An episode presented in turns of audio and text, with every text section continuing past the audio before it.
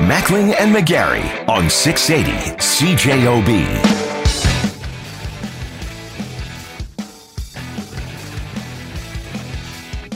Many people feared this would be a hack and slash budget, heralded by the four horsemen of the apocalypse.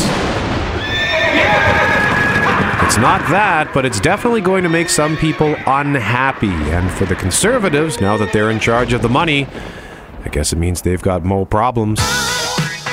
First, let's look at some of the winners. Yes!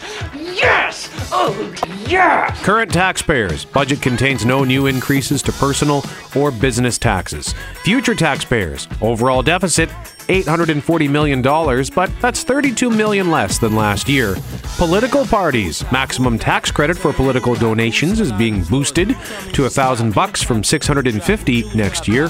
And working parents. Province says it is creating more than 500 licensed childcare spaces in both daycares and homes. Yes!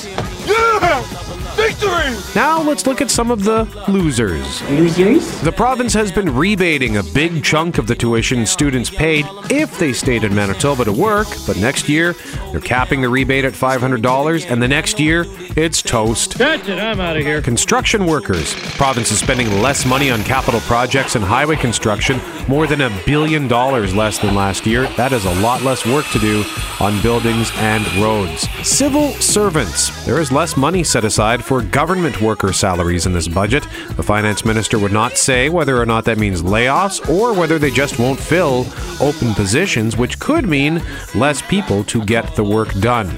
And low wage earners. For the second year in a row, the budget makes no mention of an increase to the province's $11 an hour minimum wage. So it's not quite the painful car wreck many were expecting. But it's not explosively good either.